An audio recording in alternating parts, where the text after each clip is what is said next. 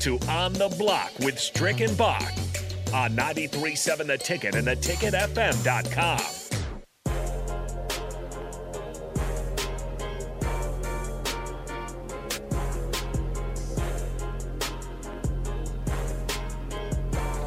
This is hitting the hardwood here on the block, our daily segment for the NBA. Before we get to that, I did want to uh, shout out some scores from the first round of the women's basketball tournament uh, in the Big Ten. Rutgers gets the win 75 50, sending Penn State home in the 13 versus 12 seed. So the underdog wins there. The underdog also won for the matchup Nebraska fans should be focused on.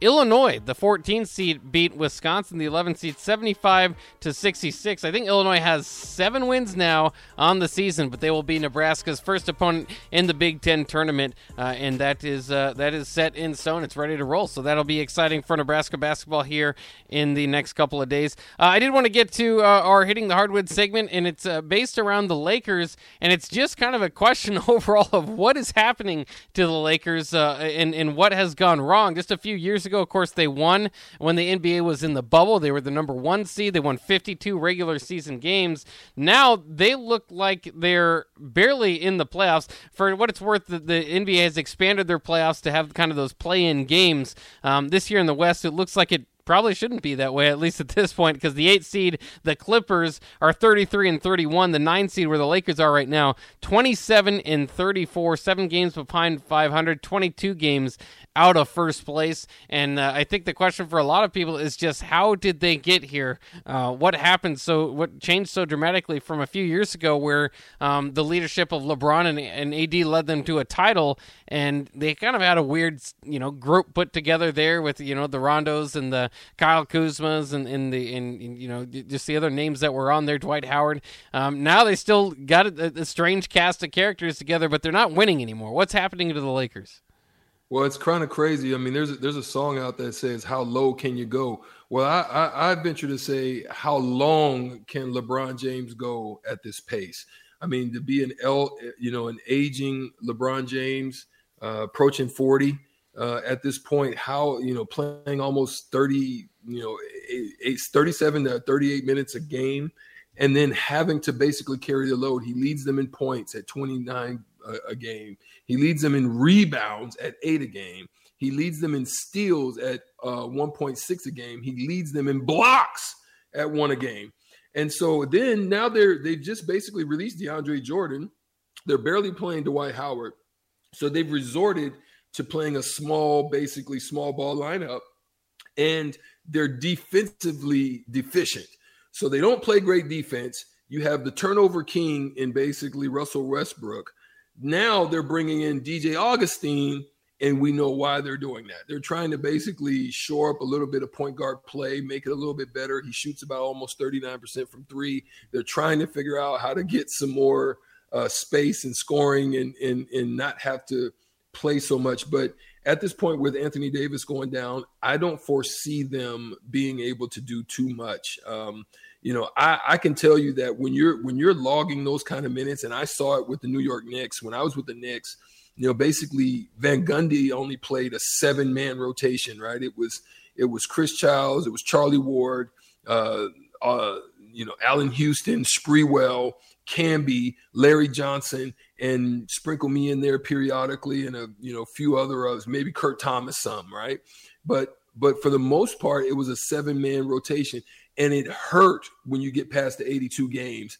You're wore out. Those guys are wore out, and it's tough to go into a deep series battle with that type of wear and tear on your body. So I just don't foresee them being able to do any damage. Worst case scenario, they get through the play-in game, but I think they're a one and out exit. And it is truly uh it is this is LeBron's team. He he called it, he wanted it. This is what he asked for. I think they're going to have to make some moves. They're either going to have to figure out to either trade LeBron or they're going to uh, they're going to have to do something with Anthony Davis because they can't get better. They're salary cap strapped. They're locked in to Russell Westbrook. so you got nowhere to go. You're you're basically butt naked. You know what I mean? Basically, and your your whole thing is is is out. But this is what happens when LeBron goes somewhere. Did the same thing to Miami. Did the same thing to Cleveland.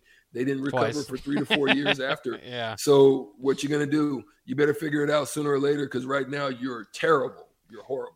Yeah, and, and I would say I hate to see it, but I'm a Celtics fan, so I kind of love to see it. The, the the downside of this is that the Lakers usually are able to finish on top, at, you know, in a, in a short fashion. So maybe there is a turnaround to it, but it does kind of seem like the only way out of it is in in the in the in the, the your your biggest bargaining chip is LeBron. And who would have thought when he signed there that they might end up wanting to trade him? I'm sure he's got a no trade clause he'd have to drop, so it'd have to be the right situation. But it's uh, you know, Russ, like you said, nobody wants Russ Westbrook at this point in his career. AD's no. just too beat up, and he's getting hurt left and right. Do you do you want to you know?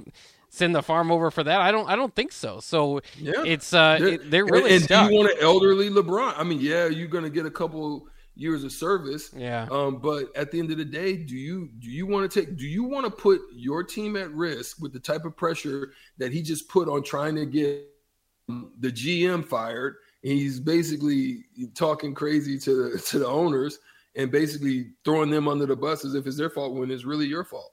Yeah, and it's fascinating too. Of course, he's got his Hollywood stuff going on um, that that has been pretty, you know, working out successfully for him. So, how much would he w- would would want to trade out of there, unless it's maybe to the Clippers or something, which I don't envision them wanting to do either. So, uh, it's it's a completely. They're already having a, that same trouble with uh, Kawhi. You know, he yeah. hasn't played for him in a while there it's a complete mess uh, in out in La La Land, and I love it. I love to see it. The Lakers uh, maybe be, maybe not uh, be able to recover from this uh, for quite a little bit of time, and, and, and like you said, just seems stuck.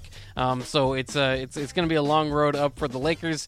Um, but luckily, most Lakers fans are just bandwagon fans anyway, so they can go cheer for the Warriors or whoever they want to. You know.